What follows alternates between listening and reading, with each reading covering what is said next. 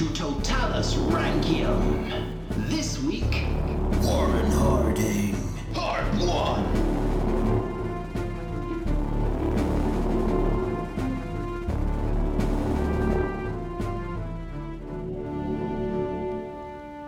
And welcome to American Presidents Totalis Rankium. I am Jamie. And I'm Rob, ranking all of the presidents from Washington to Trump, and this is episode twenty-nine point one.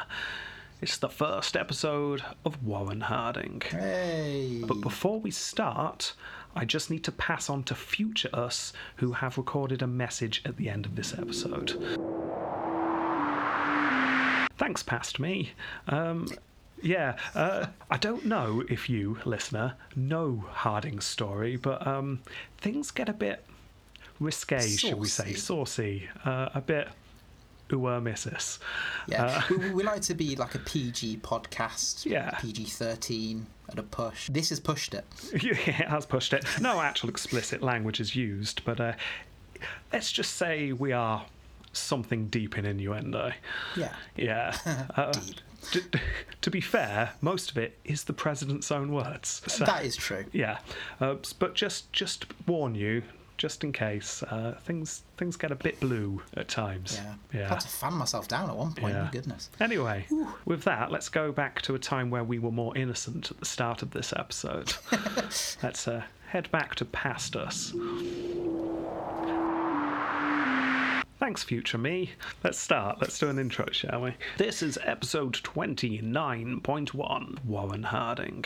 I gotta say, I love that the first few sentences of the book he posted on Twitter about Warren Harding. It said, uh, possibly one of the worst presidents. Oh, yes, yes. No, it does say that. Yeah, the biography I'm reading, the first sentence is, in fact, it's right here. I'll read it. Warren G. Harding is best known as America's worst president. Full stop. It's a strong opening for a biography. That is. Um, uh, you, you're not building it up much there, are you? It's no. It's sort of downhill from here sort of vibe to it. And also, I'd argue, uh, who's he to judge? Yeah.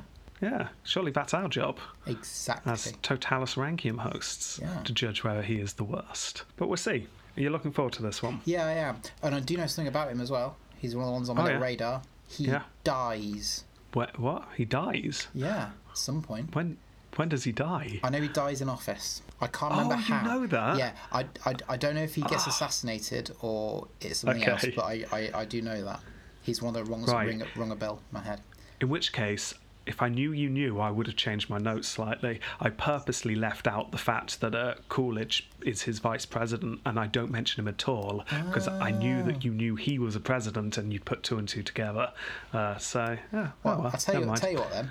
To leave yeah. that part of the episode, I'll pretend I don't know, and we'll just I remember yeah, I didn't say it's that. It's fine, magic of edit. Yeah. Uh, no, it's fine. It's fine that you know that he dies. It's a bit like um, a murder mystery, where you know someone's died, oh. but you don't know who did it. It's, it's like, yeah, you you're going to be on the the edge of your seat all through episode two, yeah. just just waiting for happen? something to happen? happen.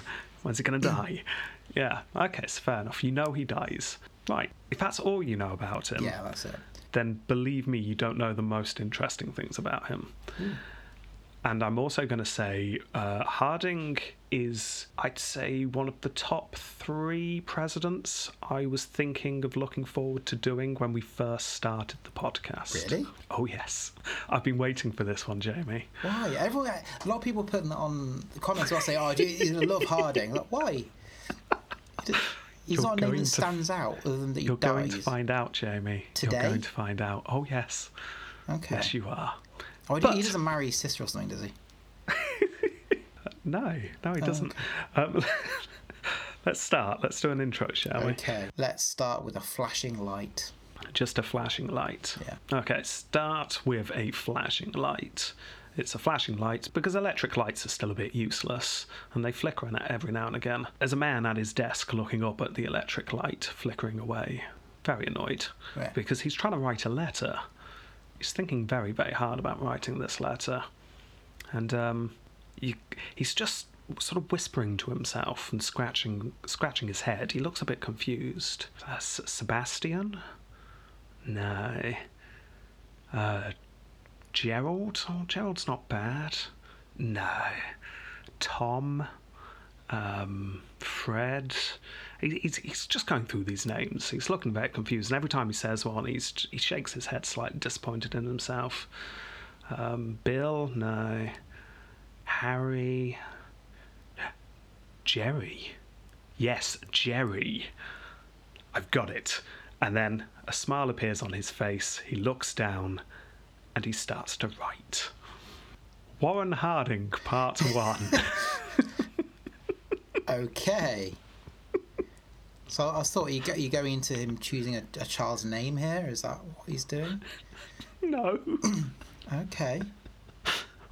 Oh, by the way, for anyone listening who knows what I'm doing here, I apologise for being twelve years old because, uh, yeah, that's how immature I am. Trust me, Jamie, you're looking very confused. It will make sense, and then you'll get to join in. But we do need to go through the episode for it to make sense. Okay. Yeah. Let's, let's do this then. Okay. We are going to start with George Tyrone Harding. A good name. Tyrone. Good middle name. Not enough Tyrones around anymore, no. Is there? Was it Tyrone or Tyrone? Uh, Tyrone spout T Y R O N. Oh, yeah. I'd say I wouldn't that. say that Tyrone, but maybe it was pronounced that way. Yeah. Um, it's pronounced with an American accent for a start. So. Tyrone. Yeah, well, yeah, there you go. That sounds yeah. a bit like Tyrone. And we do need to focus on this because no one called George George. They all called him Tyrone or Tyrone or Tyrone, Tyrone. depending. yeah. Uh, and at the age of twenty, Tyrone had uh, signed up uh, to fight for his country, joining the ninety-sixth Ohio Infantry. However, Tyrone's career as a soldier did not last long, because he was sent home for medical reasons a few weeks after signing up. Oh, was it bone spurs? No, no, it's, it seems real, this. Um, yeah, it was a, he was genuinely quite ill.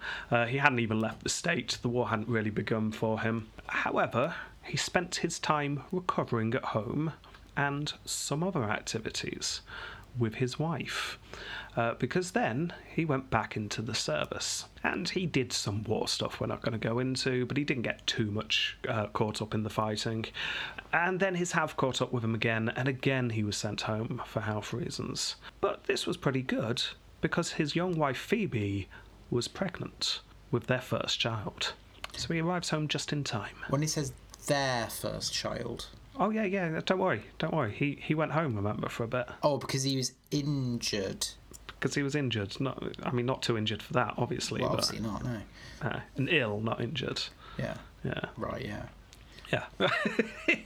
You don't believe him, do you? No. Sorry, sir, I need to go home. I've got an extreme case of horniness. Yeah, well, that's that's what I, happens. I need some relief. Like foul, like sun. Um, huh? Again, we'll get into that later. Uh, so, yeah, Phoebe's uh, Phoebe's pregnant. And she gives birth to their first child in November eighteen sixty-five. Warren Gamaliel Harding was born. We're going to get complaints about that name, aren't we? Oh, yes, we certainly are. Gamaliel? G A M A L I E L. It, it's an old... Uh, I looked into it. It's an Irish? old... Uh, no, no, an old um, biblical name. Hmm. That's what it is. One you don't see very often anymore. No.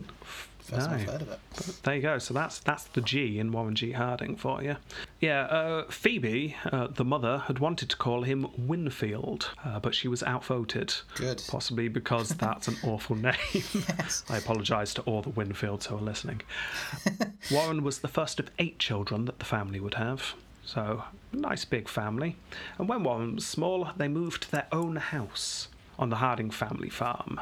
Now, the parents of the little boy soon realised that this little boy is quite bright, uh, surprisingly so. He's glowing, sir. At the age of four, apparently, he was so eloquent for his age that he entered into an oratory competition. What? Yeah. I couldn't find out whether this was, like, against grown men or whether it was just a oratory competition for four-year-olds, yeah, yeah. In which case I'd quite like to see one of those. Mm. Uh, but apparently he impressed. He did very well. Uh, if we can believe another story, when he was five years old, he heard a bell tolling in the distance, and apparently he looked up from doing something probably quite fancy and said, "The bells are ringing for George Washington. Someday they will ring for me." He did not say that. He did, with no, that deep voice didn't. And everything. That's what he said. And then, then he did a little bit of a wee and everyone clapped because yeah. It went into the potty and everything. My urination springs forth into the bowl and chalice of destiny. for someday I shall too be president. Yeah. And shall wee-wee in the White House. Yeah, yeah, yeah, exactly. Uh, right. So there you go. Smart kid is what I'm trying to say. Uh, apart from reading and talking, he was also into music as well. He spent a lot of time learning the cornet and singing, apparently. Doing quite well. Uh, meanwhile, his parents were trying to better the family fortune. Uh, both of them, in their spare time, studied medicine. Tyrone had uh, studied with a local doctor and then managed to get into a local medical school and graduated so he could call himself a medical doctor.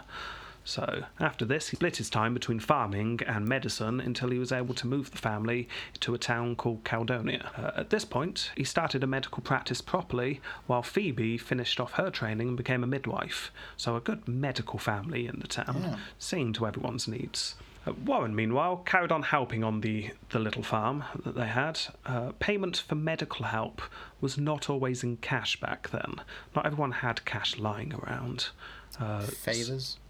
Yeah, favours or sometimes just goods or services were exchanged. Uh, at one point, Tyrone was paid with an ownership interest in a local newspaper, the Caledonian Argus. Uh, so, seeing this as an opportunity for his eleven-year-old son, Warren was sent to the newspapers uh, and turned into a printer's devil. What? A printer's devil. Mm. I learned something new this weekend. I've learned lots new this weekend, but a printer's devil is just uh, a name for a printer's apprentice. They have a special oh. name. I don't know why.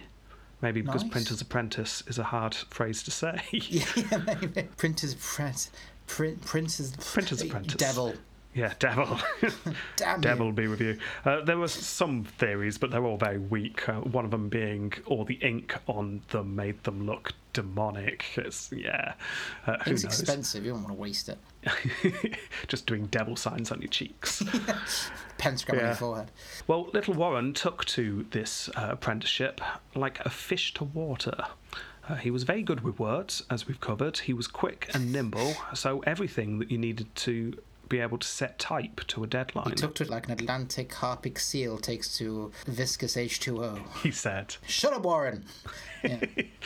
Yeah, I mean, the newspaper overnight just doubled in size. It was amazing. um, so, yeah, that's what he's doing in his spare time. He, he's setting type and he's helping to to run a newspaper. He's he's learning how a newspaper's put together. Uh, but obviously he also attended school.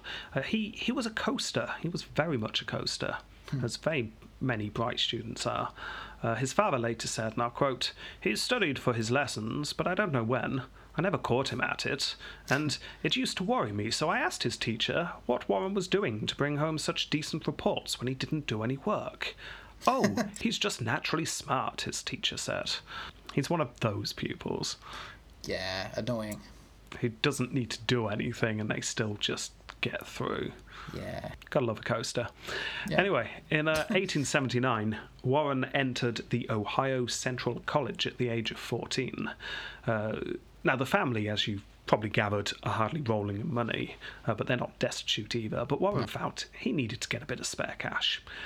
Uh, so he spent his time painting barns and houses uh, or helping build the railways that were being built everywhere at the time. So just doing odds and jobs to support his way through school. Yeah. Uh, while studying, he enjoyed literature and philosophy most of all. Uh, the other subjects he generally ignored completely uh, until an exam came along, and then he just crammed for it. According to a roommate at the time, he would just rush his way through a book on the subject uh, just before an exam, and then once it was finished, he'd jump up and shout, "Now, darn it, I've got you!" and then slam the book against the wall, and that's all he'd do for studying. What a sod. Yeah, I'm very much reminded of us at uni, though. Oh, yeah. It's got to be in by twelve o'clock, and it's like eleven fifty-six. And you're there printing it out. Three seconds to spare was my, my record. Yeah. I was pleased with that one. Uh, yeah, anyway, uh, his main source of joy during his time at college, however, was not studying, but it was running the college newspaper that he ran with a friend called Harris. Now, it was a college newspaper, but Harding and Harris covered the whole town. Politics, jokes, local items, all sorts. And for a college newspaper, it did all right. Hmm. Uh, now, whilst he was at college, his family had moved to Marion, Ohio. It's close to where they were before, but it was uh, almost a city rather than a rural town. Much bigger. More opportunities. Exactly. Tyrone and Phoebe were, by this point, bringing in enough money that they managed to get a, and I quote, fine house, Ooh. whatever that might mean, uh, in the centre of town. This one has walls. Yeah, exactly. It's great. It's a door and everything. So, yeah, everything's going along quite well. And then at seventeen, Warren finished college and moved to Marion with his family. And what do you do when you finish college? You're normally supposed to get a job, maybe join a law firm. Try and pass the bar? Well, yes, but before he does that, he's he's got to raise a little bit of money. And just like ah. we've seen before, he becomes a teacher for a while. Um, he lasted a term before almost running out the door. I'll quote, "Next Friday, forever my career as a pedagogue will close. Hold the joy." Take it he didn't like it then. No, I think he, he, he was asked to mark with two different coloured pens. Oh. And, yeah. And he said, but how on earth does this actually help teaching? And uh, when he's no one could some, answer, yeah. uh, he just left. Yeah. Because he's a stronger man than I am. Yeah, well, obviously, like you say, there's one route that future presidents go to, and that is law. And sure enough, Warren starts to study for law. Oh. And it was as dull as it had been for almost everyone else we've covered. He hated yeah. it. But there was one thing he didn't hate. One thing he'd always loved doing ever since he was called a devil, and that was the newspaper industry. Huh. And he heard of an opportunity. Uh, there were three newspapers in Marion. Uh, one of them was struggling. In fact, it was going under. Uh, some irregularities had been found, and uh, it was now technically owned by the sheriff's department. And it was being put up for auction. So, uh, Warren and a friend begged and borrowed the money until they could get three hundred dollars. And with their three hundred dollars, they purchased the Marion Star. Mm. And there you go. Warren and uh, his friend now owned a failing newspaper. Hooray! Good investment. But they they did... You said they were remarkably successful for a college newspaper. Oh, yeah. So. Um, Warren knows what he's doing. This isn't a blind jumping in. He has, uh, for the best part of a decade now, been working for newspapers. Hmm. Uh, so, yeah, he's still young, but he's got genuine experience in this area. So it wasn't necessarily a, a stupid thing to do. And not only that, it came with perks, Jamie. Perks. I like perks. Perks are good, aren't they? What are the uh, perks? Well, apparently, in this day and age, if you owned a newspaper, if you were a newspaper editor or a newspaper reporter, you got a free rail pass. Ooh. So there you go. Overnight, Warren can now travel anywhere he wanted to the country for absolutely free. That's which is cool. Not to be sneezed at at no. all. Now, Warren was serious and young and keen. Uh, so his first act for the Marion Star was to jump on a train and head to Chicago. Because the G O P National Convention of eighteen eighty-four was underway. Ah, the famous one. It's certainly one that we have covered, if you remember, which obviously you do. Uh, yeah, of course. Pre- President Arthur's in at this time. Uh, he's right. disliked, but he's not stepping down. Blaine from Maine and the Half-Breeds uh, were running to be nominated instead. Now, the progressives of the party were disgusted by Blaine from Maine, and many of them vowed to leave the party to support the Democratic candidate, Garfield. Ooh. So that's where we are. Uh, a young Teddy Roosevelt was around at the time. He caused a bit of a scene, which we covered in his episode, when he decided to stick with the party despite his progressive views. This led to his political exile, and that's when he went off west to become a cowboy. Yeah, yeah. yeah. Now, Harding was very impressed with Roosevelt for sticking with the party. Someone was towing the party line, uh, and Harding was impressed with this. And he was also very happy with the result of the convention, because Blaine was nominated. Uh, Harding liked Blaine. In fact, he wrote that he would, and I quote, "put the whole weight of the star behind Blaine," which... Uh, at the moment consists of him and his mate. Yeah. Uh, but I, I'm sure Blaine would have been happy to find that out. Yeah. However, when he got back home, he found that his newspaper had gone. Oh. Always a shame when you misplace a newspaper uh, factory. It's not called a factory, is it? A printing press. Yeah, the newsroom. Yeah, uh, yeah no, it's all gone. Uh, due to uh, legal problems, uh, irregularities from the previous owner, it was still unsure whether the uh, newspaper could actually be sold or not. Uh, so it had been taken back by the sheriff's office. Is he just saying, can I get my three hundred dollars back then, please? Oh, oh, I didn't think to look into that. I'm assuming he got his three hundred dollars back. That would be a bit of a shame if he didn't. It would be, yeah. Yeah. So, determined to make it uh, as a newspaper editor, this was what he wanted to do now. Uh, Harding decided to just go and get a job with one of the other two papers in the, t- in the town. And he did. He got a job with the Democratic-leaning Mirror. Uh, I mean, this is great. He's got a job working for a newspaper. He's being paid. But uh, he did not like having to write with a Democratic slant on things. Uh-huh, no. He found it very frustrated because he was having to cover the election, and he had to write things against Blaine, and he didn't like doing it. Ah. So he spent his time trying to uh, get enough support to repurchase the newspaper, the Star, again. Right. Uh, yeah, the, the price was up. It was going to be harder to get, but it was back on auction again in a few months' time. However, his friend was out this time. He didn't want anything to do with it. It was too risky. But Warren's father was doing well enough by this point that Harding was able to rebuy the newspaper in November of eighteen eighty-four. Okay. So there you go. He's now solely in charge, and he was determined to make the paper work. For the next five to six years, the paper went from a circulation of less than five hundred to a well-respected leading paper in Marion. Mm. Uh, as business picked up, Harding replaced the presses. He got a telegraph line in. He hired local, regional, and state reporters. He built it from the ground up, essentially. Hmm. Uh, one of the biggest business decisions was his plan to get the uh, the city's government printing jobs. Now, Harding was very proud that the Star was non-partisan. It was unbiased in yeah. his mind.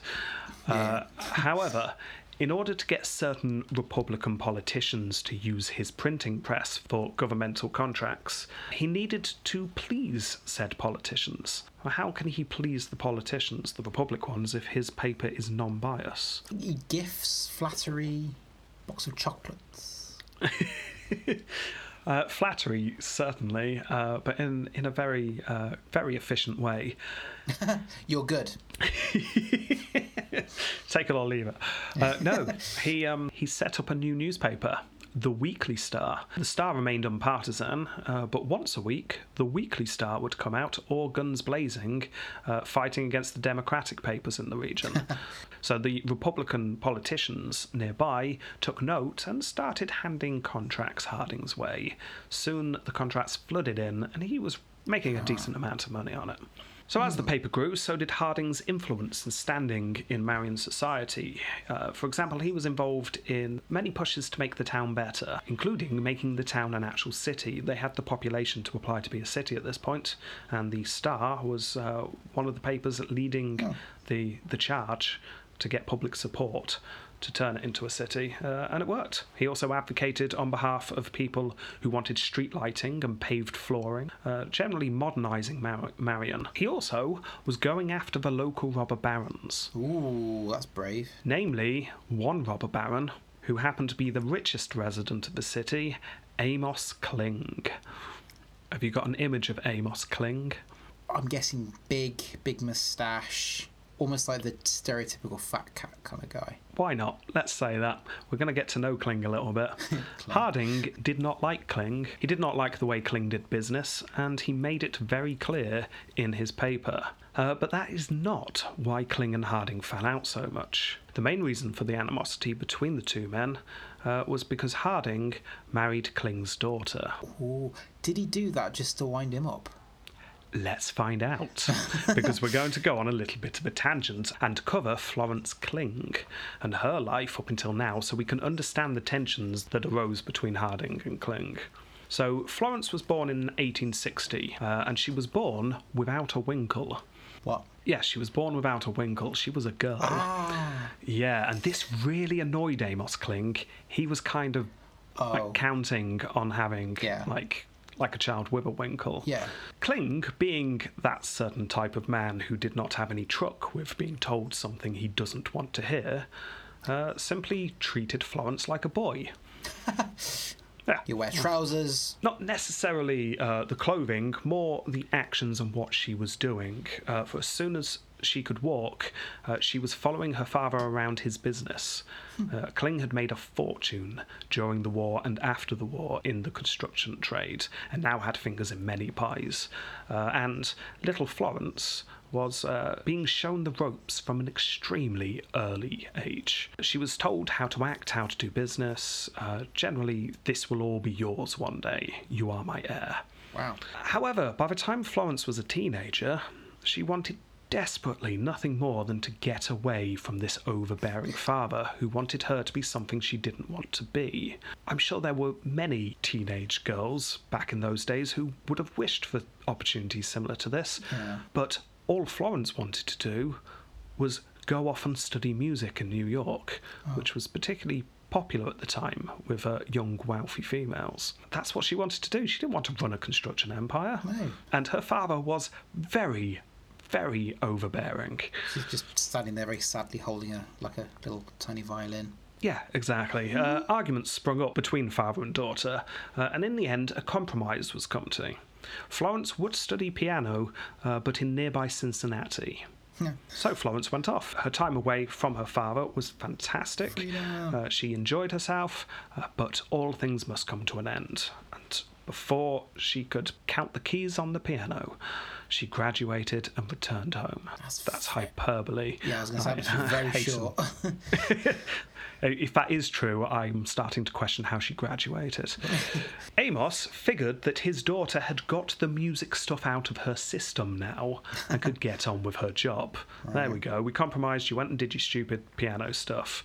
Time, time to learn the construction trade. Uh, but Florence was now an adult and really, really did not want to be told what to do. So a battle of wills erupted between them. Florence would storm out after rows, and if she was not back before her father's curfew, he would simply lock the doors and not let her back in. Ooh.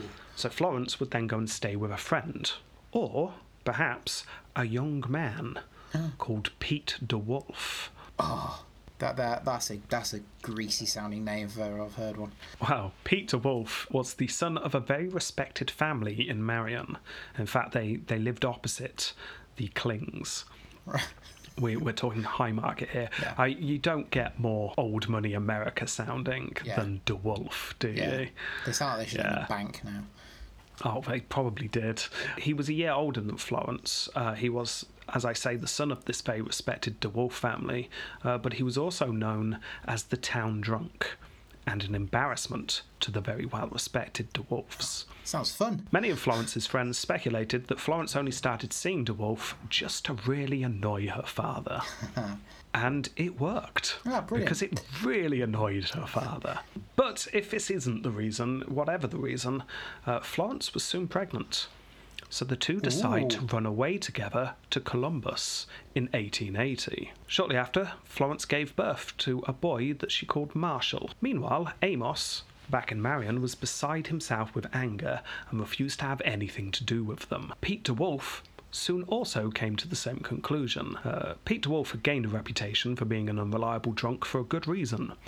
It's because he was an unreliable drunk. Yeah, well. Uh, well yeah. His and Florence's relationship had fallen apart over the period of two years, and in December eighteen eighty-two, he simply abandoned them, oh. leaving Florence and baby Marshall with literally nothing to their names. So Florence was desperate. She had nothing at all apart from the, the clothes on her back and her child. So, in, in true fairy tale fashion, on Christmas Eve, she headed for the train station and begged for a free ride to Marion. This only worked when she used the family name. Yeah. Yeah. I'm the daughter of Amos Kling. Let me on the train. Oh, of course, madam. Yeah. First class. Goes to show, even when you've got literally nothing but your name, that's still a lot more than many people. Yeah.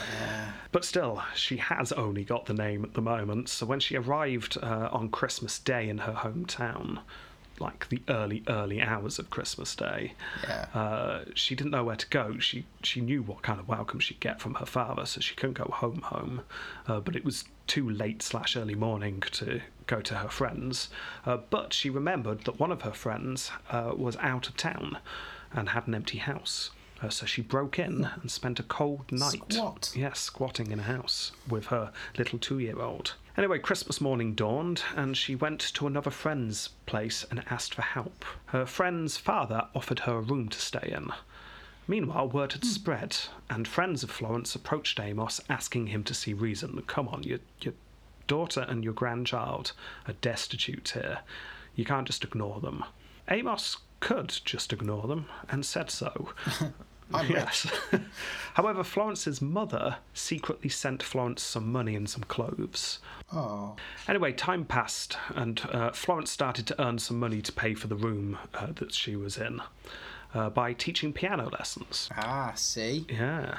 See, her education's paying off. Uh, the DeWolf family provided some money for food, uh, but not much. And generally, it was not the most enjoyable life for the daughter of the richest family in the city. No. Uh, but then Amos contacted his daughter with an offer. Come and work for me? No. Get rid of the child? What, a kind of... Yeah. Kind of way. Oh dear. Okay, you've gone from two extremes there. Uh, yeah. Somewhere in the middle. I will never support you or your son, was the message. That's not a, an no, offer. It's not, don't worry. All right. There's a, there's a P T O in the bottom corner. Oh, yes. Yeah. P S But if you give little Marshall to me and give up all rights Ooh. to him, I'll raise him as a Kling instead of a DeWolf, and he will be my heir. Ooh. Yeah, you're out, but your son can still have a life. Ooh, that's interesting. Also, just sums Amos up. He's not a nice man. No, he's an absolute... Wow. Oh, yes. Yeah, we don't know how much Florence tormented over this decision. It can't have been an easy one, but in the end, she decides to give up her son to guarantee that he has a comfortable life. Uh, meanwhile, she continued to scrape a living through piano teaching. One of her pupils was a young woman named Charity, Charity Harding. Oh, yes. You see the stories converge. Yeah. Uh, details are sketchy, but Florence and uh, Warren Harding met at some point around this time and soon realised they got on very well. Uh, so well, in fact, Florence formally divorced Pete DeWolf, uh, and the two started seeing each other openly. Amos found out and hit the roof. I mean, Pete DeWolf was a drunken and an embarrassment, but at least he was a DeWolf.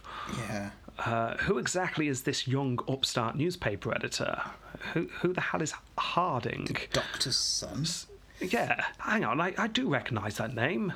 That, that's the man who's been criticising me in the newspapers at every opportunity. Yes, his... Was Florence doing this just to anger me? Yeah. Uh, well, we don't know if that was part of the reason. Uh, It does seem that Seems Florence likely. and well, it does seem that Florence and Warren did really get on. But it must be said, part of the attraction for both of them does seem to be how much it would annoy Amos. Yeah, this will be they hilarious. Both, yeah, they both shared a real dislike to Amos, and them being together, uh, it just added a little. little cherry on the top to their relationship. Yeah. Now, Amos wasn't only angry that his daughter was with a lonely newspaper editor. Um, there was another reason why he was angry, uh, because there were rumours going around that outraged Amos. Good old-fashioned racist rumours. Because the rumour about town, and it had been going around for quite a while, was that Harding was a word that I'm not going to use, but it was one that was used quite often then. Uh, African-American heritage, shall we say. Yeah. Yeah. Uh, the rumours seem to have started uh, a generation or two before, when the Hardings moved to Ohio.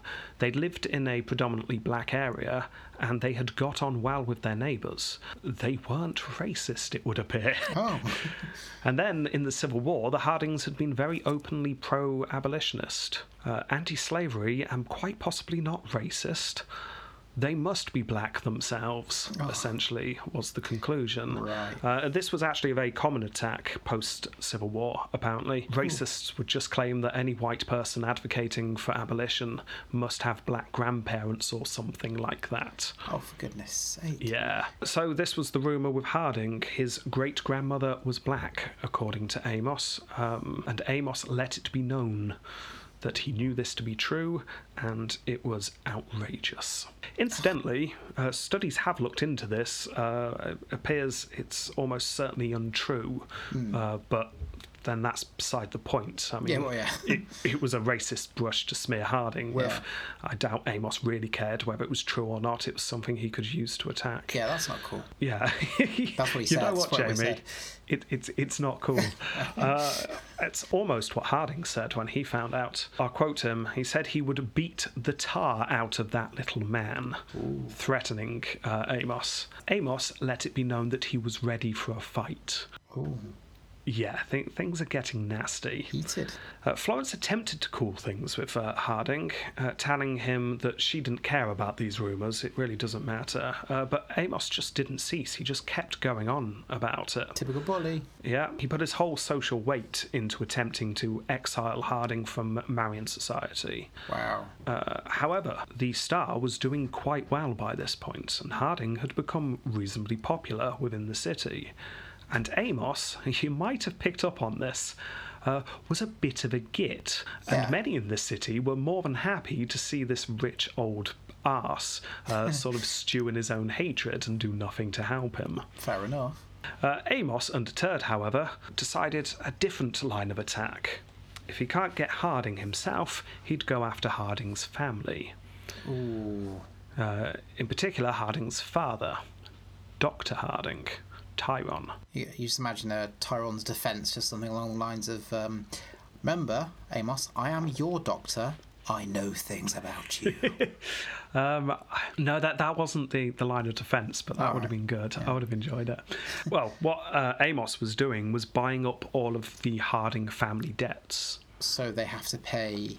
Yeah. Kling instead. Yeah. Ooh. Nasty. And then he told uh, Doctor Harding, you need to pay all those debts in full immediately or you will lose the properties. Oh, what a git.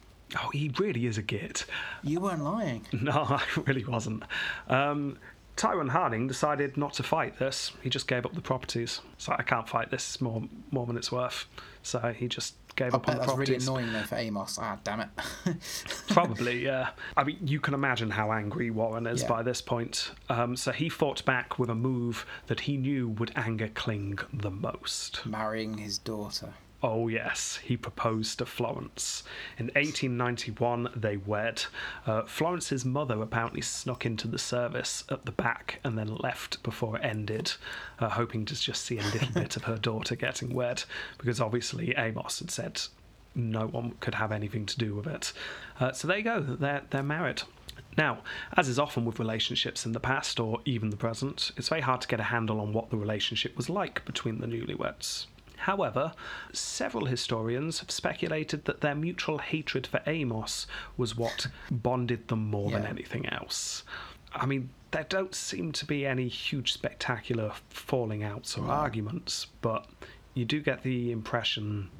Well, I'll just carry on the story and yeah. then you'll figure it out for yourself. For instance, one thing, soon after getting married, uh, Harding went on a trip around the country... On oh. his own. uh, yeah. Using his free rail pass, he just went and toured the country nice. for a bit. Now, some have pointed to the fact that Florence uh, essentially became Warren's business partner in the newspaper, and uh, they indicate that their relationship was more a professional one than a romantic right. one, but I mean, it's impossible no. to know, really. Uh, so, around this time, uh, Harding started to show some health problems. Details are sketchy. Uh, but he visited Doctor Kellogg's sanitarium at least five times over a few years in this time. So that's either like emotional or some sort of mental problems. Yeah, general uh, health spa, essentially. Yeah. Uh, the sanatorium was all based around keeping the body healthy, using exercise, uh, and mainly the correct food intake. In other words, the plainer the better. Um Cornflakes, for example, oh. were... I don't know if you've heard of Kellogg's cornflakes before.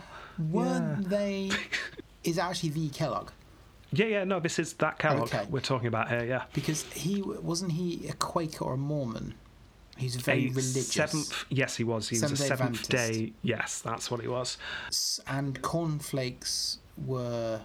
It might be a myth, a rumour, but they're invented to stop certain things. Well, from we've happening. We've come across this before with the cucumbers, haven't we? Yes. Cornflakes were anti-cucumbers. They were good and dry food. Yes. Yeah. So you don't give in to the temptation. Yeah. You just furiously munch down on some dry cornflakes instead. Fill your mattress with them. That kind of thing. Yeah. Uh, now, although cornflakes may be what made Kellogg uh, a household name over the years, uh, apparently he also invented the method that was used to create peanut butter. Blending peanuts? Yeah, well, nuts, apparently, according to Kellogg, were very, very good.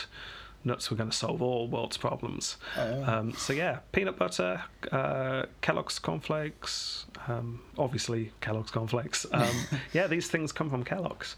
Now you can imagine just eating peanut butter with cornflakes in them and how dry that would be. Had he invented Cocoa Pops by this time? Uh, I don't think so, no. Oh. What about Frosted no. Flakes? They came later. Shreddies? Yeah. That was probably all in the sixties, free all love. Right. Okay. Yeah. He was also, Kellogg, a firm believer in uh, having two half pints of yoghurt. Or a pint of yoghurt? No. Two half pints of yoghurt, because that's the only way to have them in both ends. Oh. Yeah. Oh, what? Yeah. Half a pint up top, half a pint down below. Sort you right out. Uh, you need something after you've uh, munched your way through those dry cornflakes. Yeah. Anyway, Harding went there, as I say, uh, at least five occasions to recover from overstrain and fatigue. So, have problems. Yeah. But it's not very clear what. Yeah. Uh, now, by this time, Harding was so popular uh, in Marion uh, that it became inevitable that he was going to get involved in politics at some point. Uh, his first attempt was to run for the county auditor position, a job that was a very safe Democrat seat. However, Harding didn't like the idea of it going uncontested, so knowing that he'd lose, he put his name forward. Hmm. He lost. Yeah. uh, by this time, uh, McKinley was running for president, so Harding started to make a name for himself outside the city of Marion, by campaigning on McKinley's behalf. In fact, he did so well, he was then asked to deliver further speeches up and down the whole state in support of McKinley, uh, which he did well enough that by the end of the election, he'd received word. If he ran for the Ohio state, the party would back him as a thank you for the hard work during the election. That's good. Well, he's a good orator as well, isn't he? Yeah, exactly. Now, the seat he was going for was hotly contested. This wasn't a shoo-in. Yeah. Um, But he had a decent chance to win. This wasn't like before. He had the backing uh, as well. That's going to help. Yeah, exactly. Uh, and it turned out he exceeded expectations. He gained four times the amount of votes th- that the last Republican had. Wow. So he won the seat. He headed to Columbus to take his place on the Ohio General Assembly. He did well enough there. He used his experience as a newspaper editor. He knew how to talk to people. He knew how to make connections. And he was doing so well that when McKinley was shot and killed, he was selected to eulogize the president to the state senate. Oh. So, yeah. And then in nineteen oh one, he was made the floor leader and then renominated despite the fact there was a one-term rule. They just kind of broke it for him because they thought he was doing a good job. He'll do. So, yeah, just generally climbing up the old greasy honorum, mm. as it were. Uh, and the climb continued. He started to make signs that perhaps he wanted to be governor one day. Word came down from the top. No. Uh, oh, please. Now, as as we've covered, the Republican Party is undergoing a bit of a civil war with the progressive factions and the conservative factions. And uh, Harding was seen as not progressive enough at this time. Hmm. And they, they needed a progressive governor in Ohio. Uh, so instead, he went for lieutenant governor instead, and he got it. But he wasn't happy about being blocked for the top job. So a year later, he decided to pack in politics, go back to being uh, a newspaper editor, which, by the way, the star's still ticking along in the background this whole time. Oh, okay. There was also concern that Florence was not very well. That was another reason why he, he stopped politics. Uh, her kidneys had stopped working, uh, and they were floating, apparently. Above her head? Which, uh, I mean, no one wants floating kidneys. Oh, yes. No. Sounds ethereal. Yeah. Well, apparently they just weren't secure in her as much as they should be. Okay. So, uh, so that's a good point. Are they, what are they attached? Are they attached to anything? I thought they just sort of did. Well, apparently hers could, like, move a bit too much and block off tubes and oh. toxins could build up. So, oh. not good. Um, so her kidneys were wired back in place. Uh, well, sorry, w- wired in inverted commas. Not physical wires. S- yeah, sort of placed, superglued, stitched, yeah. hot glued. Um, who knows? Yeah, it, it was tough going for her. She spent months in recovery, just uh, yeah. confined to her bed. This was not pleasant. Uh, so... Harding spent most of his time in the office running his paper, uh, although he did make time to see some friends, uh, because Jim Phillips and his wife Carrie uh, had been going through some hard times. Jim and Carrie had recently lost their two-year-old son, and their relationship was struggling. So Harding suggested to his friend Jim, why don't you go and uh, eat some cornflakes for a while in the uh, sanatorium? Did me the world of good. Have some yoghurt. Yes, have these two half-pint glasses. Take them with you. So Jim Jim went off to the sanatorium, and uh, obviously Florence was bedridden. Oh, no. And someone needed to console Carrie. Just just a shoulder to cry on, right? Of course, of course. Yeah. Uh, yeah, they, they were totally doing it. Yeah. Yeah. Uh, this is not speculation. No, okay. Because there were letters, Jamie. There were letters? Oh, there were letters. Oh, brilliant. And this, this is the reason everyone's been looking forward to this episode. Uh, and this is the reason for the opening. Right, give me a second. Let me take a swig. While you do that, let me give you a bit of background. These letters were found in a closet in the late fifties, early sixties. Oh, so quite late then. Oh, yeah. Uh, a judge read them and sealed them until twenty fourteen. Oh, so it's only recently been sort of... Post the biography that I read. Wow. Um, in fact, I'll quote from the biography I read to get most of the information for this yeah. episode from. The letters remain sealed until twenty fourteen. Much of their content is known. However, little of that content is relevant to anything other than a love affair that ended unhappily for both lovers. Oh. Dismisses them. There's nothing yeah. really in the letters. We know most of it. Go on. Then the letters were released. Uh, we're not brushing over them like that because we are post-twenty fourteen and we know the details. Uh, there were one hundred six letters to Carrie that survived. They range from romantic to explicit. Really? Albeit in a very weak code. Oh. um, just going to warn our listeners now, things do get a bit saucy, shall we say. Um, You've got to use your sexiest voice then, Rob. Uh, well, uh, let's go over some of the most fun things that President Harding said to his uh, mistress. But before we start, let's see if you can spot the code word that he used for his, um, you know. Oh, no. Oh, yeah. And I quote... Jerry. You spotted it, yeah. I'll continue. You recall Jerry, whose cards I once sent you to Europe. Jerry came in whilst I was pondering your notes in glad reflection, and we talked about it. He was strongly interested and elated and clung to discussion.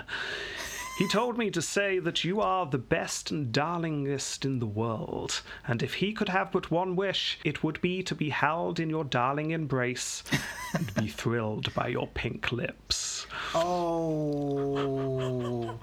Oh. I think we need a rating for this episode. Oh, my goodness. That's filth. There's more. Oh, brilliant. I'll do a couple more Jerry's. Yeah. Jerry sends his Christmas greetings. He would come too. If I might, would he be welcomed? He said in one letter. Oh. Uh, in another one, uh, Jerry came and will not go. He says he loves you. You must not be annoyed. He is utterly devoted, that he only exists to give you all. I fear you would find a fierce enthusiast today. uh, the last Jerry one, it's shorter.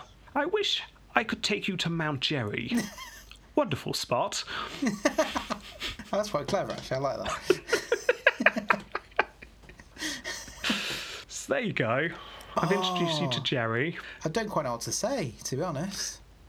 I have been resisting the urge to uh, gently make fun of Jerry from the Presidency's podcast yeah. all week, only because it would give the game away to you. Uh, well, the cuffs are off now. Oh, yes, they are. Sorry in advance, Jerry. Um, Is it Jerry with a G or Jerry with a J? with a J. Ah. Yeah. Uh, but it wasn't just Jerry that Harding wrote about. Oh. Uh, guess who Missus Poulterson is? Or rather, what? When I saw Missus Poulterson a month ago, she persuaded me that you still loved. I had a really happy day with her. Oh. Yeah. Sometimes the code was uh, obviously a bit confusing, however, and needed some clarification. Right. Wouldn't you like to get sopping wet out on Superior? Dash. Not the lake. Nudge, nudge, wink, wink. Oh, my God. Oh, yo. Oh. Oh. I did warn you. I did warn you. Yeah. Oh, well, this is this is filth. Oh, yeah, it really is. And we're going there. Yeah. uh, and then finally, finally, uh, my favourite, perhaps, of all of them. Uh, there's no innuendo here.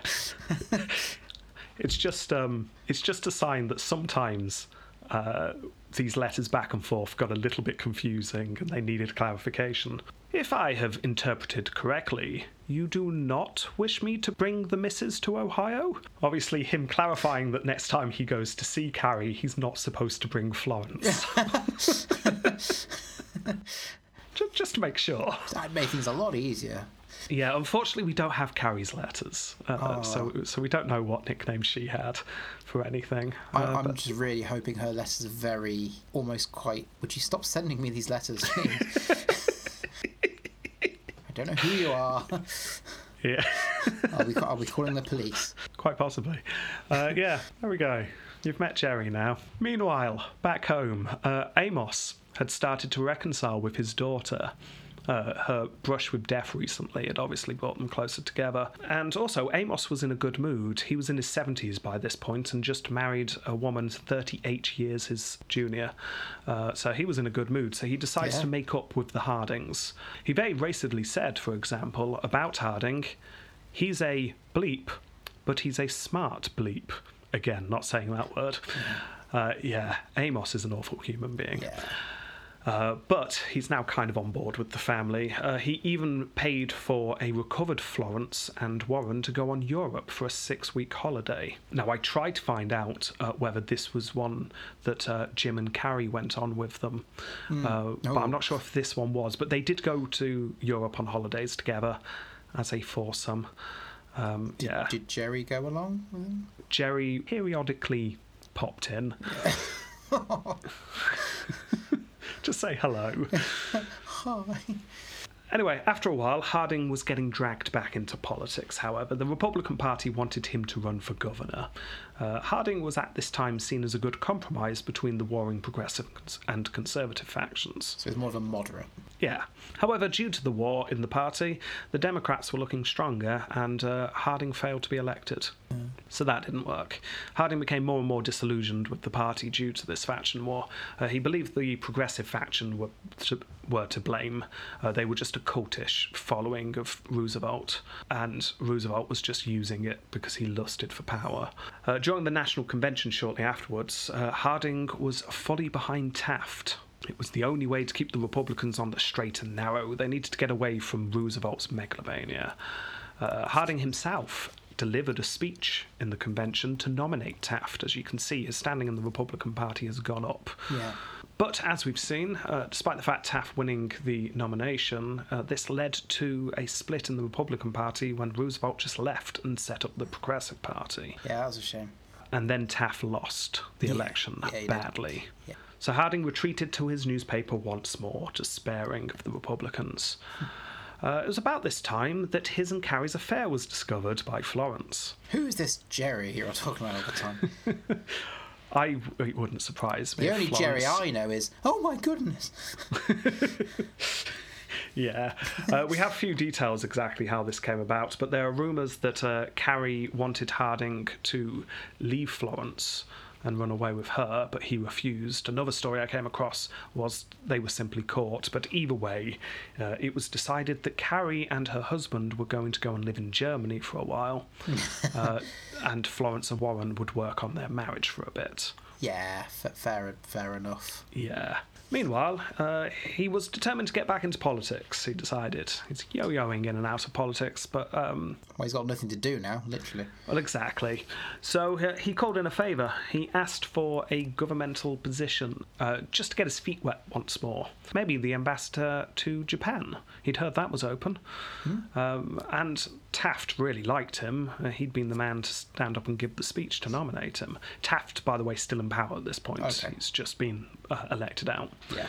Uh, Taft, however, had to inform his supporter that Japan was taken, sorry. Uh, maybe something else will come up before the end of my term, he said. Uh, it didn't. No, oh, okay. No. However, in nineteen fourteen, a senator named Burton announced he was stepping down. Some of Harding's friends told him that this was his chance. Now, Harding was unsure. He, he didn't really want to go into the Senate. He was looking for more of an administrative role. Or maybe it was less to do with the idea of running in the Senate, more the idea of literally running for the Senate, because Ohio had just accepted primaries for the election of senators. Uh, and due to the mess of the Republican Party, this essentially meant that the Progressive and the Conservative Republicans would be up against each other vying for votes, hmm. something that Harding did not like the idea of. He was all for party unity. But in the end, he was persuaded, partly by his friend Daugherty, uh, partly by Florence, partly by re- the retiring Senator Burton. Uh, a lot of people were telling him he should go for this, so in the end he did, and he did very well. He campaigned with the message that the Democrats were the enemy, the Republicans should pull together, let's stop fighting ourselves. That's a good and, message, uh, I'd say. Well, yeah, it worked. It was strong enough that he won the seat. Warren entered the Senate. And as we've seen with many uh, that we've covered, as soon as you entered the Senate, you stop doing anything interesting at all. Yeah, yeah. Uh, there is nothing much to report on during his time as a senator. Uh, he was uh, a lowly senator. He made little waves. He was on some committees. He got on with the job. As usual with Harding, it's his personal life that's far more interesting. Because it's around this time that he met the twenty-year-old Nan Britton. Ah, uh, Nan. Weird thing. Uh, now, to be fair, he'd actually met Nan Britton before, uh, but probably didn't pay her much attention, or at least hopefully, uh, because she was the daughter of a friend and also the pupil of his sister, who was a schoolteacher. Oh. According to Nan Britton, uh, she had been infatuated with Harding as a girl, so much so that her father had told Harding, presumably finding it amusing. His eyebrow raised. Oh, really? Really? Your daughter's infatuated with me. And introduced her to a new friend. If not... she likes me, she'll love Jerry. um, oh, God. Yeah, apparently soon afterwards, Harding arranged a meeting. By nineteen seventeen, they were having a full-blown affair. Uh. By the way, Carrie had found living in Germany was a bit unstable at this time. I suppose it would be, yeah. Yeah, so she'd come back. Yeah. So there's a very good chance that uh, they'd started up their affair once more. They certainly met a few times. Um, but Ooh. Back to Nan Britton, because within a couple of years of uh, the affair with Nan Britton, she gave birth to a daughter called Elizabeth. Oh. Oh, yes. We don't have all the details, but Nan claimed that Harding never saw his daughter, but promised to support her and the child, and then they continued the affair. Uh. Yep. Uh, incidentally, uh, by the way, after Harding's death, which you now know about, is during his presidency, Nan Britton wrote a book about the affair shortly afterwards. Right. Made it all public. This affair continues throughout their presidency. There's bits in it about them doing it in the stock cupboard in the White House. Wow. Yeah. Uh, the book, as I say, goes into details and obviously was popular in certain areas, uh, but many accused her of being perverted and deranged. Yeah, of course. Uh, historians almost all agreed that Nan's story was full of holes, very unlikely to be true. Now, this wasn't just at the time, this is for the last hundred years. Right. Her story is clearly just made up. The the affair with Carrie, yes, but there's just so many inconsistencies. It's sensationalist. This was an opportunist trying to make money. Yeah. In fact, Nan Britton ended up retreating from interviews because she was just treated so appallingly. She refused to talk about it after a while. She died, get ready for this, in nineteen ninety-one. Whoa! Yeah, she was ninety-four when she died. That is insane. Yeah. And then, in two thousand fifteen, only five years ago, a D N A test was finally conducted from someone who was willing uh, in the Harding family and uh, the grandchild of Nan Britton. Turns out she was telling the truth. Oh. Oh, yes. Yeah, so uh, even wow. the biography that I read for this, which was published six years ago, one year before the D N A test, spends two pages saying, no, this seems very unlikely.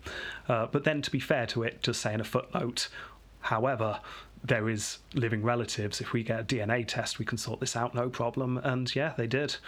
So, uh, wow. Yeah, there you go. Awkward. That happened. Yeah. Uh, anyway, going going back to, to Harding's time, though. Harding has his two mistresses, quite possibly at the same time, a love child he refuses to acknowledge, uh, and his wife, and a cushy job in the Senate. I'm I'm liking him less and less. So when he talks about being a bad president, is this more of a moral badness rather than a... No. Oh, okay. There's more. Oh, there's more. Um, yeah, he ticks all the boxes. He really does. Splendid. Um, although what I will say, unlike uh, Cleveland, he didn't try and put Nan Britton in an insane asylum. That is true. That's always a positive. And uh, apparently he was paying for the child. He didn't want anything to do with the child, but was giving money to Nan. Yeah. So, I mean, don't get me wrong. Awful. Yeah, yeah. But we've seen worse. Yeah.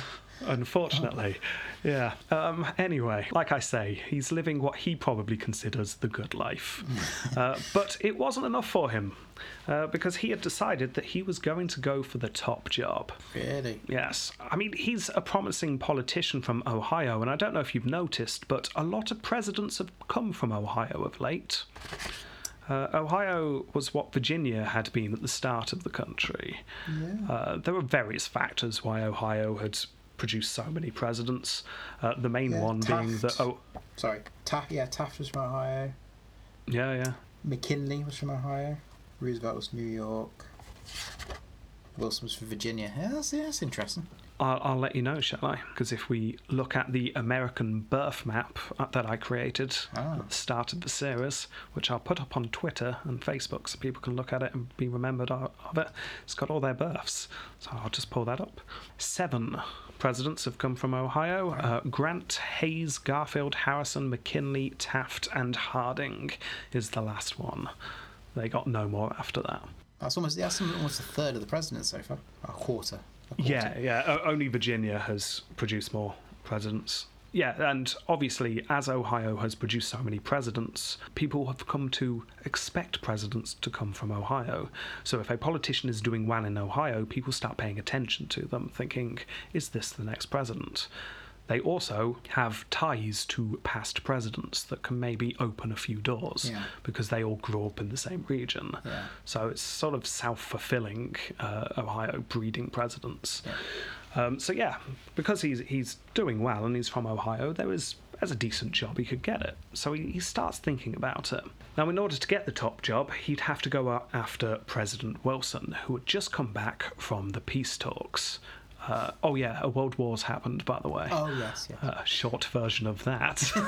uh, Wilson was pushing for the U S to enter the League of Nations, as we covered last time. Oh, yeah. uh, Harding would push against this. That's how he'd make his name. He delivered a ten thousand word speech against joining the League of Nations in the Senate. That's like doing a podcast episode, isn't it? Yeah, not, not far off. twelve thousand words is usually the two episodes together. Anyway, the speech went down very well. Uh, his message that the Republic was a fragile thing not to be messed with by giving up powers rang true to many. In fact, I'll quote him, "No Republic has permanently survived. They have flashed, illuminated, and advanced the world, and then faded and crumbled." He then went on to essentially say it's the duty of every American to fight for the independence of their republic. Right. We can't be merging our powers by joining a league. It'll be the death of us. Now, as we've seen, Wilson, having a stroke, pretty much put an end to the campaign uh, for the United States to join the league. And Harding, being one of the most prominent Republicans opposing the president, was seen as being on the winning team. Mm. This did him good. And shortly afterwards, he publicly announced he was running for president. Uh, so Harding and those around him had a plan. Harding was not the most popular Republican running, far from it. Uh, at least nine other men were in the running, and by far the two uh, most popular were General Wood and Frank Lowden. Now, we've come across General Wood before uh, in Roosevelt's episode. If you remember, Roosevelt refused to take command of the Rough Riders to begin with, so the command was given to a friend instead, and he was second in command. Well, that Wood. was Wood. Ah. Many saw Wood, obviously, as the natural successor to Roosevelt. Roosevelt's died recently, by the way. Oh. Uh, yeah, so um, let's get Wood in. How? Was it, like, attacked by a mountain lion or something? Or I, I think, I think Buffalo so. Stampede? I think someone shot him with an elephant gun, and then a mountain lion savaged him, and then he fell off Niagara Falls. And then after he'd recovered, uh, I, I don't know, the moon landed on him. Yeah. Yeah. Gave him um, a bit of a headache then. We'll, we'll go into it in his promised third episode yeah. at the end of the series. Uh, but yeah, he, he's dead. He died recently. So the Republicans were looking for a successor to Roosevelt, especially the progressives, and they saw Wood as that natural pro- uh, successor. He was a Rough Rider also. Yeah. Uh, Lowden, the other forerunner, was in the pockets of big business. Uh, in fact, he was big business himself. He was married to the heir of the Pullman fortune. Remember, we've covered the uh, we've covered Pullman before. Yeah. yeah, yeah. Strikes. He made the Pullman carriages. Uh, yeah, big robber baron. Hmm. Uh, anyway, obviously you've got uh, Lowden and uh, the big business, and you've got Wood and the progressives. One of them's surely going to win. But the plan for Harding was simple. Run as a dark horse candidate. Let Wood and Lowden fight this out, and then just sweep in at the end. We've seen it before. All right. However, slight problem, uh, primaries were now a thing in sixteen states. It's not the most important uh, section of the nomination, but they were before the convention, so they were kind of seen as a, a way of shoring up support before the actual voting in the convention. Yeah. Ohio was going first. Now, Harding ran a campaign based on Americanism. Uh, Americanism was a nice vague word, but it sounded good, didn't it? What was Americanism, I hear it's you like, ask? Yeah. It's like yeah. saying... be more British, though. Yeah. More awkward and drink tea. Well, when one Republican was asked, what is Americanism? He replied, damned if I know, but you'll find it a damn good issue to get votes in the election. So blind yeah. patriotism, essentially. Oh, yes, you will recognise this approach. We've uh, seen it before on the podcast, and we've seen it in real life really quite recently. Yeah. If you've got little to actually say, just keep saying words like America yeah. and patriot and freedom. Yeah. In fact, I'll quote part of one of Harding's speech at the time here. We must make sure our own house is in order before we attempt the miracle of old world stabilization. To safeguard America first. To stabilize America first. To prosper America first. To think of America first. To exalt America first. To live for and revere America first. If you say the word America that many times in a speech, you're going to get a lot of cheers. You are, yeah, yeah, you are. Yeah. Hmm. And not many people will stop and actually think, this doesn't actually mean anything, no. though. So what, what's he saying? It's America, yay! As opposed to all those times where we've been, what, making laws in Europe first? What? Yeah. Um, anyway, he was bitterly disappointed, therefore, after all these uh, rousing speeches, when uh, he won Ohio, but only by the skin of his teeth. Ooh. Now, he was from Ohio. He should comfortably win there. Could he really do this? He started to have doubts. He then lost Indiana, and was utterly crushed in Montana. Really? Uh, yeah. Now, he wasn't running in any state that Lowden or Wood was, because he didn't want to anger any, any of their supporters. Yeah. His whole plan rested on the fact that Lowden or Wood supporters would eventually support him. Yeah. So he was staying away from those primaries. So in theory, he should be able to win the primaries he was in fairly easily. He wasn't going against the two big names. Yeah. But he couldn't win them. He phoned his campaign manager, uh, the aforementioned Daugherty, uh, and told him that he was going to give in. He was going to run for the Senate again. Florence heard this and angrily took the phone from her husband and told Daugherty that uh, this was simply not true. Harding would be in the race still. You'll see. Probably, You'll see. Probably thinking, I'm not putting up with being married to a womanizing fuck it, uh, and then not becoming First Lady. Mm. Yeah. Um, anyway, he needed not to have despaired too much. I mean, the plan was always to be the dark horse. They didn't need to win any of these primaries. From the start, Harding and Daugherty had uh, been contacting people and getting them to promise that he was their second choice. Hmm. All he needed to do was not annoy anyone too much and look like a good compromise and then wait for the deadlock between Wood and Lowden, and he'd get it. So come the convention, Harding had to decide whether he was going to attend personally. Now, ever since Roosevelt, uh, there had been a shift in the Republican conventions. It was now seen as acceptable that the nominee hopeful actually showed up and looked like he wanted the position. That's fair enough. Uh, slowly, someone in the back of the convention hall sadly did a reverse high five. The Roman ethos was oh, dead. It's gone. Oh. It's, it's going, yeah. Because Harding decided to go, everyone else was going, all the forerunners were going, so he was going to go as well. Harding's plan to be a dark horse, by the way, wasn't a secret at all. It was fairly obvious what he was doing. Yeah. Daugherty himself predicted what would happen uh, right at the start of the convention, and I'll quote, "I don't expect Senator Harding to be nominated on the first, second, or third ballots, but I think we can afford to take chances that about eleven minutes after two Friday morning of the convention, when fifteen or twelve weary men are sitting around a table, someone will say, 'Who will we nominate?' And at that decisive time, the friends of Harding will suggest him, and we can well afford to abide by the result." Now, this off-the-cuff remark from the campaign manager uh, led to people later talking about sinister deals and smoky rooms. How did he know that was going to happen? It's because that's the what always thing, happens. Well, yeah, the shocking thing, of course, is not that this is what happened, but the fact that there were some people who didn't realise that this was the norm. This is what yeah. happened in every convention. But people had become so used to it in the convention, people had stopped hiding it now. It's just, yeah, yeah this is how it's done. We have chats in smoky rooms, and we decide who we're going to flip our votes to. Yeah. Daugherty's prediction was almost spot on. After eight rounds of that voting on Saturday, not Friday, uh, everyone realised that the deadlock between Wood and Lowden was insurmountable.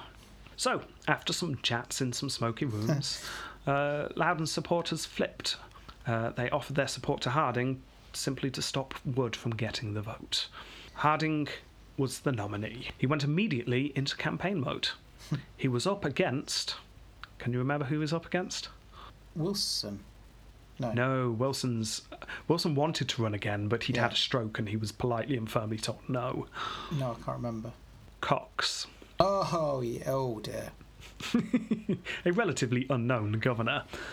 Um, Harding decided that he would emulate the McKinley election. He, remember, he'd helped McKinley's election back in the day, and yeah. he really respected McKinley's election. Now, if you've uh, forgotten, McKinley ran what was known as a front porch campaign. Uh, rather than extensive touring, Harding was going to sit on his recently renovated front porch and let people come to him. No. The lazy man's approach to yes, campaigning. Yeah. Uh, he spent the summer writing speeches uh, and delivering them uh, from his front porch. on his front porch, uh, writing them himself. Uh, incidentally, he is the last president recorded to write his own speeches. Oh, that's interesting. Uh, various groups turned up uh, to talk to him, groups from many walks of life, uh, sports clubs, women's movements, uh, governors. Even some people came from the West Coast, California, uh, a place called Hollywood, Uh, that had recently joined with Los Angeles. Hollywood. Yeah. Uh, we are three years away, by the way, from the famous Hollywoodland sign going up. Oh, really? Oh, cool. Yeah. I don't know if you know the origins of that sign. Hollywoodland was a uh, an advert for a housing development in the area called Hollywoodland. Oh. Uh, and it went up. It was not meant to be permanent. It was just an advert for the housing development. Uh, it became very run down. It was, oh, this is off the top of my head, it's not in my notes, but if I remember correctly, in the forties they took the land part down, renovated it, so it just said Hollywood to stand for the area yeah. rather than the just the housing development. Yeah. But yeah, if you, you look up pictures for Hollywood land sign, you can see how it looked originally. And then look up the Hollywood sign in the seventies and look how dilapidated it had become by that point. Like one of the O's had disappeared, and one of the other O's looked like a U, and it was oh. all falling apart. Yeah. I went through a strange rabbit hole here. But um, yeah, Hollywood's a thing is what I'm trying to say. Cool. So it's only, only just starting. Uh, but yeah, they turned up. Anyway, Harding carried on giving his speeches, uh, although some criticise Harding's lack of substance. One reporter described a speech, "It reminds me of a string of wet sponges." Nice. Uh, which, which is fantastic. Yeah. However, Harding was helped by a very positive press. Um, having worked in the newspaper industry for most of his life, he was able to please the reporters who came to see him. They were more than happy to endorse this man who, for example, refused to catch a train that was waiting for him uh, because he insisted that these hard-working reporters could get a quote. Oh, yes. Yeah. He knows how to work it. Oh, yeah. He even built the reporters a bungalow uh, in his gardens so they could go somewhere to rest whilst they were covering him. So, as you can imagine, the reporters were, were quite happy with him, yeah, and happy to give him good press. Uh, there were a couple of issues, though. Uh, the first was an attack on Harding personally. That's right, it's the same old racist attack that Amos had used. Wonderful. Yeah, uh, many in the Democratic Party attempted to spread the word that the presidential nominee was actually secretly a black man, just oh. very well disguised. Democrats. Uh, however, these were unofficial tactics. Uh, Cox and Harding's campaigns officially refused to acknowledge the rumours. They wanted nothing to do yeah. with it. Uh, although there was some rumour that Cox was secretly encouraging it. More than likely. Uh, the ignore tactic worked. And with the Cox campaign not willing to openly, overtly be racist at least, uh, the story just died a death. The other problem, however, was Jerry. Oh. Landry or Harding's penis? Which one are we talking about now? So sorry, Jerry. uh, no, no, the penis Jerry. Oh, okay. uh, or rather, I should say, uh, Carrie Phillips. Fact that she still had all of the letters. Oh, right. Harding realised that it might be a problem that Carrie had hundreds of letters from him talking about Jerry. Yeah. So, in a meeting that I really, really, really wish I was a fly on the wall for, uh, he went to see certain people high up in the Republican Party. They obviously had a meeting. Right, any skeletons in the cupboard we need to be aware of before we start this campaign, Harding? Well, maybe one. And it's a biggie. It's all very shady. We don't get all the details, but it would appear someone in the Republican Party approached Carrie and her husband and asked what it would take for them to... Uh, Just make sure this all goes away. uh, the reply came, how about a tour of Asia and the Pacific Islands? And then an annual payment for the rest of our lives. Of course. Was the reply, yes. Let's hope we get a nice, strong, sturdy boat for you for your cruise. Well, I mean, the cruise straight away. Let's let's get you out the country. Yeah. Um, and the annual payments to keep you sweet whilst uh, Harding's president. So that's how we're starting this, with uh, bribe money. Fantastic.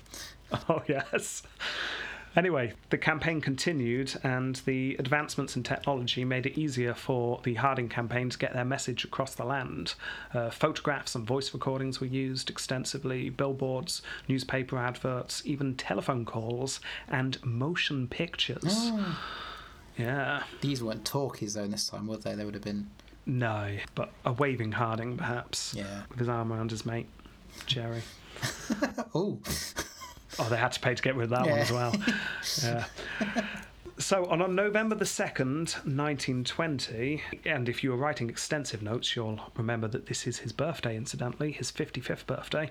It was election day. Florence became the first wife to vote for her husband to become president. Oh. Because obviously women can now vote. Of course. Now, if Harding had any worries, he need not have had the worries. He... Sorry, I'm looking at my notes, and honestly, when I wrote this sentence, I thought nothing of it.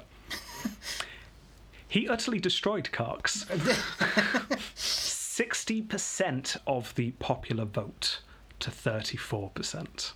That is four hundred four electoral college votes to one hundred twenty-seven. Wow, that is a... Yeah, if you look at the map, it is only, like, the South, as in the Civil War South, yeah. that voted for Cox. Ooh. Literally the rest of the country, which is pretty much filled in by this point, states-wise, all went for Harding. So there you go. Vague promises of being patriotically American had won the day, and America were going to find out whether this man with just...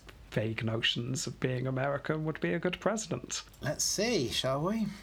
So there you go. That's part one. Oh, that was yeah. That that that was that was actually quite interesting. He's an interesting guy, not a nice guy. No, he's not a nice guy. Um, he's unpleasant in a different way to Wilson. Yes. But Wilson was incredibly dull. At least Harding's not dull. Yeah. I wouldn't. Wouldn't necessarily want to be his friend, but he makes for a far more interesting president to research, and that's for damn sure. Yes. Uh, so, predictions for his presidency, apart from the fact you know he dies. Uh, obviously not very good, I'm guessing. Do you know how long he lasts? No. I won't get your hopes up, it's not amusingly short. Okay.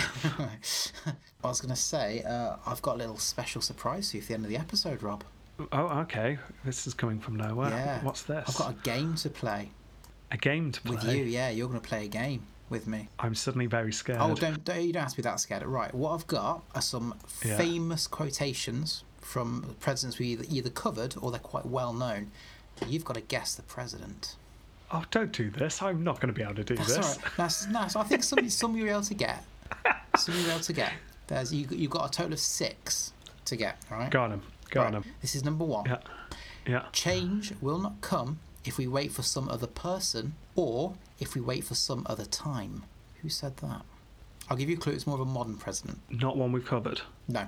Oh, right. Um, if it's not one we've covered, uh, that could well be Obama.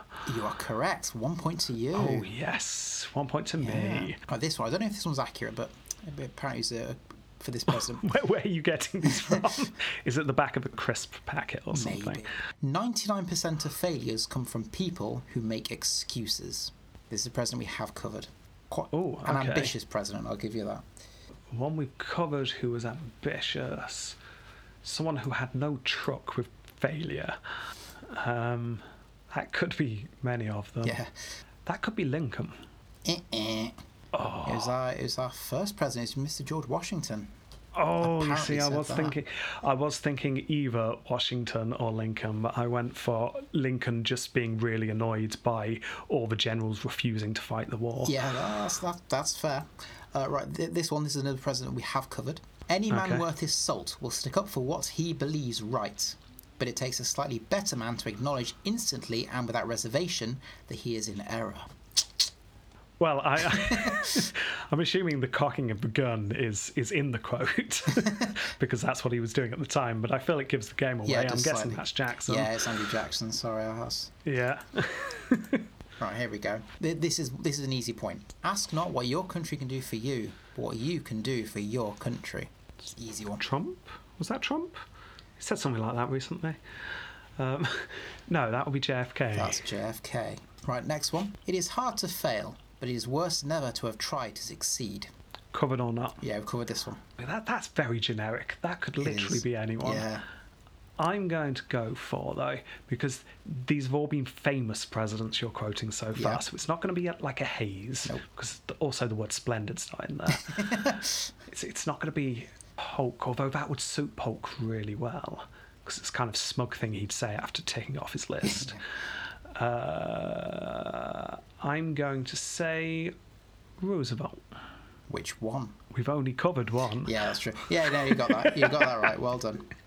Yes. Right, last one. I never understood wind. You know, I know windmills very much. They're noisy. They kill birds. You want to see a bird graveyard?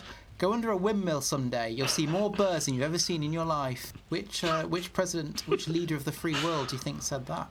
I believe they, that was the uh, the wise words of the other Roosevelt. Franklin? Franklin Roosevelt? Yes, yes, it was. Yes. yes. Yeah. Excellent. Uh, I'm really glad I got that. Well, thank you for that game. That's all right. But you got five out of six. That's pretty impressive. You did quite well. That's not bad. You did, yeah, not bad. Right. Okay. that was fun. Good. I didn't do as bad as I feared I would.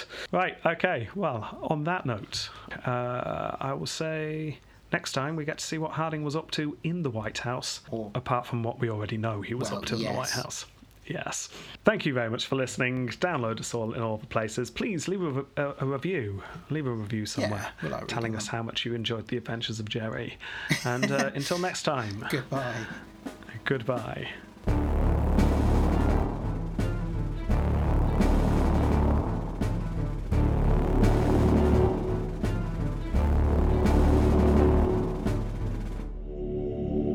Ah, Warren, how are you doing? Wonderful old fellow, just just writing a note to the uh, the old mistress, you know. Oh, to Carrie. Oh, how is she? She's fine. Shall I send your regards, Jerry? Oh, that'd be fantastic. I haven't, haven't seen her in a long time, at least a month, I think. Yes, what, what would you like me to say to her? Oh, just I'd love to meet up with her again really soon. Yes, okay, I'll, I'll write that down. Jerry is very excited. Shall I put excited? I think excited, Excited yes. to see you again, Carrie. I mean, look at me. It's like being back in the army. I'm just standing to attention. He is standing to attention. Oh, oh, please, please, I'd love to meet her again. I'm, I would weep for joy if I got to see her again. He is weeping for joy. Uh, anything else? I'm struggling almost to re- contain myself. He is struggling to contain himself. Almost ready to explode. Explode. In fact, scratch all that. Tell her to come round to my house so I can show her my new billiard table. Playing with balls, dying for you to handle them. Excellent. I think I've covered everything you wanted to say, Jerry. Uh, oh, splendid. A- anything else at the end? Well, actually, if we could arrange a quick...